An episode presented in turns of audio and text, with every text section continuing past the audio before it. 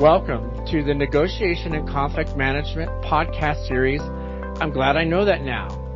This series is brought to you by the NAC team. NAC, N-A-C, stands for Negotiation and Conflict.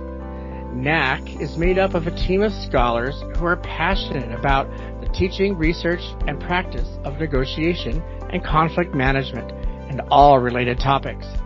We offer you this podcast series to highlight the work of global academic thought leaders who have a knack for negotiating and managing conflict. We hope you enjoy this episode. I am Michael Gross, your podcast host for today. Our podcast guests today are Jeanne Brett and Roy Lewicki. Jeanne Brett is the DeWitt W. Buchanan Jr. Professor Emerita of Dispute Resolution and Organizations at Northwestern University. She initiated Kellogg's course on negotiation in 1981. She is the founder and was the director of Kellogg's Dispute Resolution Research Center. She is now the president of Negotiation and Team Resources a not-for-profit supporting research and teaching in the field of negotiation. Her 2022 book with Tyree Mitchell is Searching for Trust in the Global Economy. Roy Lewicki is the Irving Abramowitz Professor Emeritus of Management and Human Resources at The Ohio State University. He has been teaching courses on conflict management and negotiation since 1971. He was the founder of the Conflict Management and Negotiation Division of the Academy of Management and recipient of the Lifetime Achievement Award from the International Association of Conflict Management. He is the lead author of eight editions of the textbook Negotiation, as well as accompanying volumes of experiential teaching materials and the co-editor of seven volumes of research on negotiation in organizations.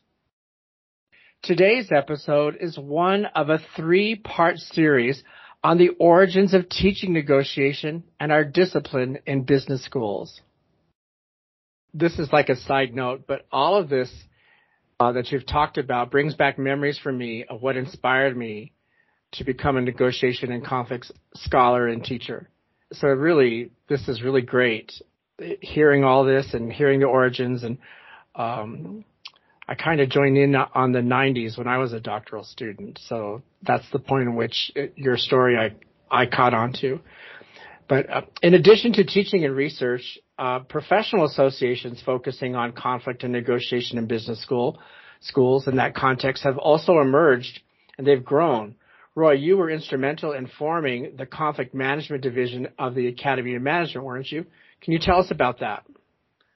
Uh, yes. Um, I, mentioned that um, Max Bazerman and I um, um, were introduced to each other, and we did this first research conference um, in the early 1980s, and uh, invited every said invited everybody we knew, and got a got a, a book published in 1983. Um, there was a considerable talk among participants about how to replicate that, that stimulating experience and find ways to support uh, further, further research. Uh, since many of the group uh, members at that point were management organizational behavior teachers, uh, Len and I uh, decided to petition the Academy of Management to organize an interest group in power negotiation and conflict management. Uh, we uh, this was a time, fortunately, when the academy was expanding its base um, and adding different new interest groups to uh, its portfolio of, of, of subgroups. Um, Len and I wrote a, a document arguing for um, why um, negotiation and conflict management research um, was was unique, why it needed a home, why it should be part of the Academy of Management. Um, and then we collected signatures from, again, from lots of different people to support this initiative. Uh, our petition was uh, recognized by the Academy in the 19 mid 80s, um, and we met for the first time in 1986 or 7. Uh, we were able to attract a number of scholars who were already members of the AOM to submit papers and symposium and so forth. So we eventually worked our way up from maybe a half a day of programming to a day of programming to a full and over seven or eight years to a full couple of days of programming, uh, particularly as lots of new research was coming out and worthy of, of academy standards and publication. Um, also in the mid 1980s, uh, Professor Afzalur Rahim decided to organize an independent uh, conflict management group. Um, by 1986, again, that group had neared 100 members. Um, was publishing a newsletter called Signal. Um, and in 1987, they had their own research conference uh, and changed their name to the International Association for Conflict Management uh, and began publishing their own book of research papers. Um, a second conference was organized around 1989, and the group started to started their own journal called the International Journal of Conflict Management. Um, those of us who were doing organizing these groups were afraid that the existence of, of two organizations, uh, IACM and um, and uh, the Academy Group, uh, would dilute each other's uh, success, and that um, one or one or the other would not sustain. Uh, but fortunately, by the early 1990s, it was pretty clear that interested scholars joined both groups um, and sent and went to both to both organizations and conferences. Um, the conferences were strongly interdisciplinary. Um, good. We began to attract international members, um, and we allowed for great cross fertilization. I think in ideas and theory and ways to teach the subject to various um, audiences. So you can see that that over about a period of a decade, um, there were a group of us who liked each other, worked together well, and saw lots of opportunity to to create and innovate um, organizations, research studies, and and entities that uh, began to grow the field. Thank you. Along with these uh, professional associations in a business school context, uh, there has also been academic journals uh, which you refer to, uh, spotlighting negotiation research and scholarship. What are some of these journals, and can you tell our listeners something about how they got started? Jeanne, can you start us off this time? Um, actually, Michael, no, I'm not the best one to do that. Roy knows more about it than I do. I know that there was concern that um, the International Journal for Conflict Management was not owned by the association or run by the association, um, but it was pretty much run by Emerald Publishing. And there was concern about that. Um, the association IACM really wanted to manage its own publication. And that I think is what led to um, the birth of uh, NCMR. But uh, Michael, you know more about that than than we do. I think. Why don't you talk about NCMR a little bit?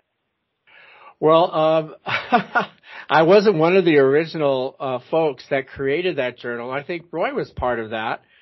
So I'm going to go kick the can down the road to Roy. um, Professor Rahim, who started the the um, the, the uh, International uh, Conflict Management Group um, also started a journal at that point, and he owned the journal. Uh, so as Jeanne pointed out, it was not uh, owned by the association or by an editorial board. He he owned it and made uh, a lot of it, the decisions as to what he would and would not publish. In addition, uh, the journal suffered many of the problems facing any startup journal, uh, which is that you need a, a pipe, a high quality pipeline, um, to be able to get you past the first or second issue. Um, uh, you, I certainly learned that when I was editor of a, of another academy journal, AMLE, um, uh, a number of years later. Um, so we, they didn't have the, the high quality pipeline and referees and so forth. Uh, and many of the academics who were writing in negotiation and so forth published, tried to publish in good management journals like OBHDP or JAP, um, or, or, or similar ones. Um, as IACM evolved, um, and Professor Rahim sort of yielded control of that organization, um, we began to publish our own journal called Negotiation and Conflict Management Research, and that was born um, in 2008. Um, and uh, meanwhile, um, the Hewlett funding uh, with the Harvard Program on Negotiation began to publish the uh, negotiation journal, which was more explicitly focused on applied articles for practitioners uh, rather than for research summaries. Um, there were still other outlets out there like uh, Conflict Resolution Quarterly and the Journal of Conflict Resolution and, the political sciences and in the uh, third party dispute resolution field. So um, there's now four or five different outlets um, for for good research publication and and as well as many of the mainline journals that continue to turn that to make that work visible. Jeanne, with advances in technology and instruction, what do negotiation courses look like today, 40 plus years since the beginning, and what might they look like in the future? Uh, I think that the technology and developments in technology have really facilitated teaching negotiation over the years. You know, we started talking about the NIDR book. Well, what were we doing? Making Xerox copies of ex- exercises right out of the book. I can remember, I'm sure Roy can too, assigning students to groups, trying to keep them from negotiating with the same person multiple times during the course I had a huge matrix on my dining room table um, to try to to do that. We used to post results in a matrix on the blackboard. I would draw draw these elaborate matrices um, and summarize learning points on transparencies. Um, I think my first foray into technology was DRC's group assigner. I got an undergrad a computer science student to program it, and that really changed our lives. Uh, I must say, DRC still makes that group assigner available, and it's free now. So if you're listening to this and you don't have a group assigner, go on the DRC website and get one. It's free.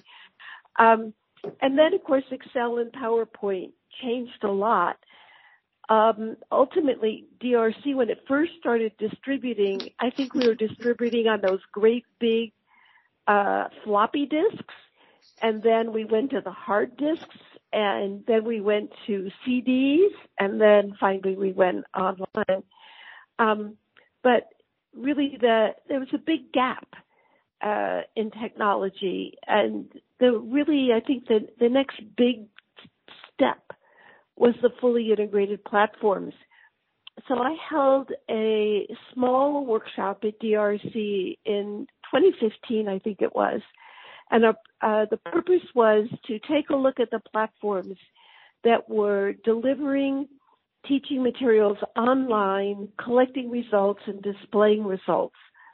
Um, ForClass and iDecision Games had fully integrated platforms at that point, and there were a couple of other startups that we invited that came, and they might have moved into this fully integrated space, but ultimately they didn't. We had a teaching workshop using these platforms at IACM in Florida in 2015. Um, and some of us started using them that fall. But like everything else that the pandemic did, those fully integrated platforms really took off as we all pivoted to teaching online in 2020.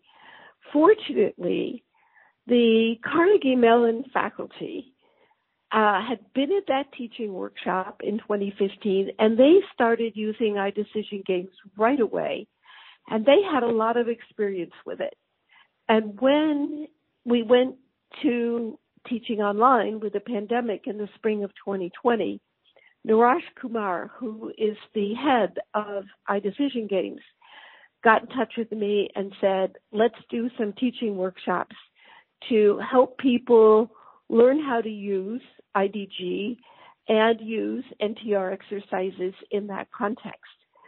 So we put together um, a bunch of workshops. I think we had five or six over the rest of 2020 with great support initially from the Carnegie Mellon faculty and then from a lot of other people who began to come kind of out of the woodwork to share their knowledge um, to help us not only teach ourselves how to teach online using the IDG platform, but also helping the IDG platform get some of our more complex exercises up and running. Um, because of course we didn't know how long we would be teaching online and the answer is probably into the indefinite future in one form or the other. Um, Michael, you ask what what do I think is the future in terms yes. of negotiation and technology? Yes. Um, in the spring of 2020, also in May, uh, PON, the Program on Negotiation, held a conference on AI and negotiation. And as usual with me, I heard about it and then I invited myself. I knew I'd learn a lot and wow, did I. I really encourage anybody interested in that interface to take a look at the negotiation journal. I think it's the January 2021 uh, issue that summarizes the papers from this conference. Clearly, the future of negotiation research and teaching is bound up in artificial intelligence. We're using it already in many ways without fully understanding what we're doing. For example, negotiating with customer service. Um, after what I went through with Citibank in January, trying to get them to unfreeze my credit card to pay for a flight to the Emirates, I know that Citibank customer service has a red flag by Jeanne Brett. And it also has an AI whisperer agent to coach any customer service rep how to negotiate with me the next time I call complaining about their service. Um, there are huge opportunities at the AI negotiation interface. Um, negotiation and Team Resources, which is the not-for-profit um, that I run with Holly Stroth and Steve Goldberg, we're supporting a think tank on this topic. There's a team in Germany that's surveying potential applications of AI to negotiation. They've identified 31 different applications. NTR is prepared to fund research at this interface. Um, but I think the immediate implication for the classroom is going to come from the entrepreneurs. And these are AI agent whisperers. They're going to give the student negotiator personal feedback during planning, during negotiation, in terms of reading voice patterns, in terms of reading uh, visual patterns. Now, it used to be when we were doing research on negotiation strategy, we'd record, transcribe, code every subject, verb, phrase. Well, AI can do that now um, very, very rapidly and give the student feedback. So that's one vision that I have. I don't know that any entrepreneur has that going quite yet, but it's it's coming close. I think the longer term implication for the classroom is that we need to be training our management students to be strategists in the teams that are building these AI negotiation applications. Um, the dispute resolution platforms uh, are frankly way ahead of the deal making platforms. The dispute resolution platforms are already using mediation and negotiation experts to customize their platform for different applications, for different customer service, for the courts, etc. Um, do I think AI agents are going to take over a lot of deal making negotiation in the future? Uh, absolutely. It's absolutely already happening in commodities. Is there an ongoing role for the human negotiator and for negotiation training? Yes. For one thing, the ethical issues are huge. So managing what that AI agent whisperer is saying, doing, and how that AI agent who's representing a client is acting is a major opportunity for future research. I'm very excited about the work the think tank is doing. um, and the work that um, the opportunities here. Really, you know, the computer scientists have been gaming negotiations for years. They have these contests, you know, but they haven't quite gotten most of them to the practical applications. And there's also an opportunity to team up with the entrepreneurs who are starting up companies to use AI in the field of negotiation and dispute resolution. So, you know, some people are saying, we won't name names, that negotiation is what they call a mature research field. They kind of look down their nose saying, you know, we did all the interesting work in the 1980s and there's just work on the periphery now. I don't think that's true at all because I think that interface between artificial intelligence and negotiation is a huge opportunity uh, to do more negotiation research and like to support the people that are going to be doing that. It sounds very exciting. Uh, I wanted to ask each of you really if you had any final thoughts or other comments that you want to to add about our topic today. Uh, Roy, did you have anything else you wanted to say? Any closing thoughts for us? um, sure. Um, I think I have been accused of saying that I am one of the people who have been accused of saying that negotiation research is a mature um, industry. and um, but I think that's only in the sense that there are numerous ways that um, that negotiation um, can and has been reframed or needs to be reframed and and rethought. Um, that obviously creates lots of of opportunities for the future. Um, Jeanne has talked about AI. Um, I think that's that's extremely interesting work, both in terms of its implications for teaching, um, as well as for understanding, you know, what what can be taught by technology and what what does the instructor have to to be there for. Um, uh, the field of the field of psychology has turned into a field of neurobiology. Um, I can't, I can barely read an introductory psychology textbook now because it's mostly brain science and not the old stuff I remember. And, and I think neuro, neurobiology might be an interesting way to begin to explore what happens as parties give and take with each other.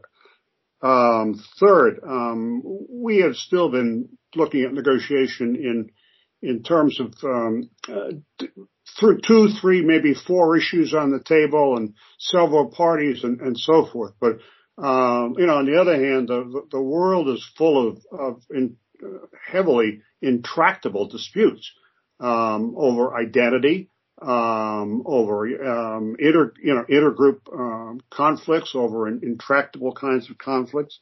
Uh, Peter Coleman um, at at Columbia um, has had a book called The Way Out um, that's been incredibly popular for the last year in, in terms of being able to think through um, how do we how do we approach and deal with um, very very very thorny uh, political kind of conflicts that we we see uh, every night on our, our TV set, and that's an area where negotiation needs to uh, dive in. And, and, and, lastly, there's work being done on on what I would call sort of uh, incredibly complex uh, disputes where uh, the parties, um, multiple parties are involved, and there are um, all kinds of twists and turns, and in the middle of them, this, these are the kinds of situations that that um, are difficult to simulate in a in a research lab, um, but are absolutely characteristic of, of many societal issues. Um, I think what's going to need to happen is that um, we're going to need to see more um, more anthropology um, work its way into uh, into our discipline, rather than crafting uh, nice little um, multivariate analysis or two by three experimental designs or whatever. Um, we're going to need to see how to pick apart uh, much more complex disputes and look at the negotiating processes within. Uh, that's going to take different skills, uh, but it creates some real opportunities for the future. Uh, were you referring to uh, wicked problems with those complex problems that uh, right. lots of parties are right. part of. Right. Yeah. Wicked problems or, or, uh, yeah, or intractable disputes or, right. Um, uh, yes, absolutely.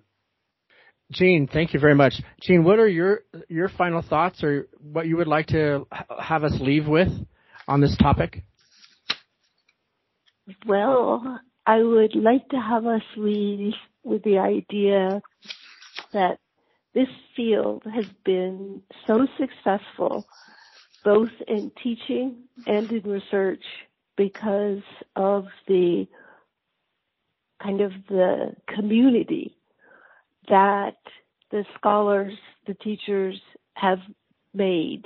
And I hope that we can continue to build on that community. It started just with the, you know, the original generous sharing of Roger Fisher, um, and we've continued and continued to share information.